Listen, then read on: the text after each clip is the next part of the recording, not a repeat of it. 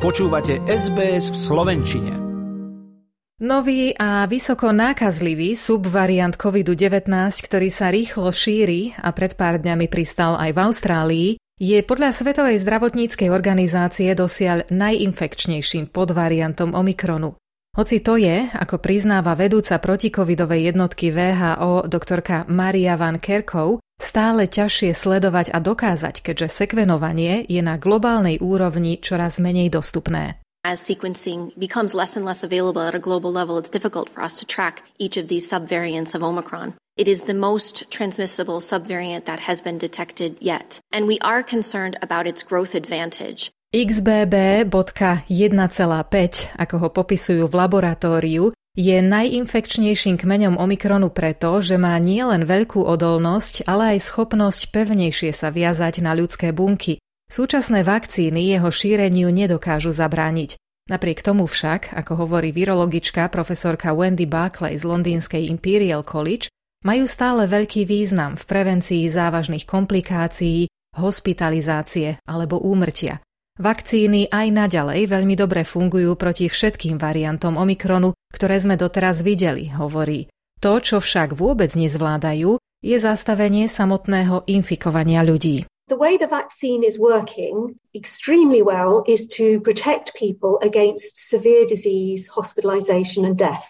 And the vaccines continue to work very well against all Omicron variants that we've seen so far. What the vaccines are not doing anymore well at all is stopping people from getting infected. Svetová zdravotnícka organizácia poukázala v novembri na údaje z istých krajín, ktoré naznačovali, že nový subvariant so sebou nesie vyššie riziko opakovanej nákazy covidom v porovnaní s inými cirkulujúcimi podvariantmi.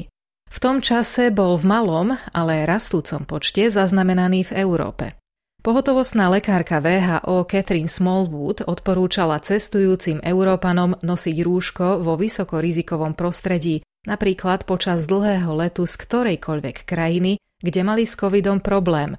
Zvlášť spomenula oblasť Európy, Ameriky a potom aj viac menej celého sveta. WHO's recommendation is that passengers should opt to wear a mask in high risk settings such as long haul flights, and this should be a recommendation issued to passengers arriving from anywhere where there's widespread COVID 19 transmission. And pretty much that's across the European region, that's across the Americas, and more or less across the world. Väčšina údajov o novom kmeni XBB pochádza zo Spojeného kráľovstva, Dánska a Spojených štátov amerických.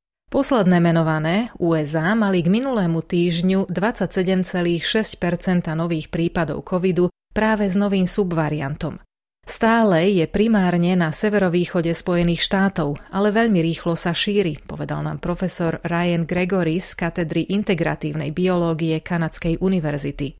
Vyskočilo to z 8 až 10 na najmenej 40 z dokumentovaných prípadov v týchto regiónoch, dodal, a oproti iným subvariantom sa šíri ohromne rýchlo. It's still primarily in the northeastern United States, but it is expanding very quickly. It jumped from you know, 8 or 10%, and it's now at least 40% of the documented cases in those regions. So it's got a, a, tremendous growth advantage, as we would call it, over other variants and has, has increased in frequency dramatically in a short period of time. Aj Čína na druhej strane sveta je postihnutá novým subvariantom Omikronu.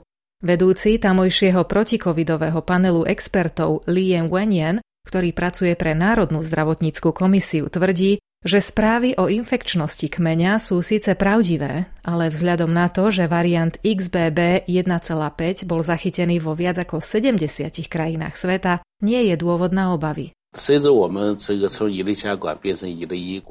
has downgraded the management level of the virus, but that doesn't mean we gave up all control measures. In fact, we have been monitoring COVID variants that enter the country at all ports across China. We have detected the XBB variant in a few cities, but this variant is also present in more than 70 countries in the world. Zábery z Číny, na ktorých je vidieť plné nemocnice chorých, prichádzajú po tom, čo tamojšie úrady minulý mesiac zmiernili politiku tzv. nulového covidu. Istá skupina odborníkov, medzi nimi napríklad Antoine Flehov zo Ženevského inštitútu svetového zdravia sa obáva, že rýchle šírenie prostredníctvom takmer 1,5 miliardy obyvateľov Číny vytvára dokonalé podmienky na nové varianty. Nie všetci však zdieľajú tento názor. Domnievať sa, že Čína bude živnou pôdou pre nové kmene, keďže bola dlho uzavretá, nie je správne, tvrdí londýnska profesorka Barclay. Konec koncov, keď sa Čína uzamkla a potom sa postupne znovu otvorila, vírusy, ktoré sa k nej dostali, pochádzali od nás, zo zvyšku sveta. My sme ich už poznali, povedala doslova. Takže ak hovoríme o vírusovej evolúcii, Čína za nami momentálne vlastne zaostáva. After all, when China locked down and then gradually reopened, the viruses that they got were from us, from the rest of the world. And so we've already seen those viruses. So there's no reason to think that more dangerous viruses are going to come out from China than come out from anywhere else in the world. In fact, if anything, China are lagging behind us at the moment in terms of their viral evolution. Vzhľadom na nedostatočné sekvenovanie a chýbajúce presné informácie o globálnom výskyte covidového kmeňa Omikronu so značením XBB 1,5 však VHO nedokáže presne zhodnotiť nebezpečenstvo, ktoré z neho plinie. Mnohé odhady totiž pochádzajú iba zo samotných Spojených štátov amerických. Údaje zdravotníkov Nového Južného Walesu naznačujú, že v Austrálii bol zatiaľ zaznamenaný len malý počet prípadov. Odporúčania k dnešnému dňu sa teda opakovane sústreďujú len na preočkovanie, respektíve štvrtú dávku vakcíny pre ľudí so slabšou imunitou alebo v zraniteľnejších a rizikovejších prostrediach. Uzatvára v reportáži SBS News Sam Dover. A tu ďalšiu pre nás pripravila slovenská prispievateľka Michála Mecková.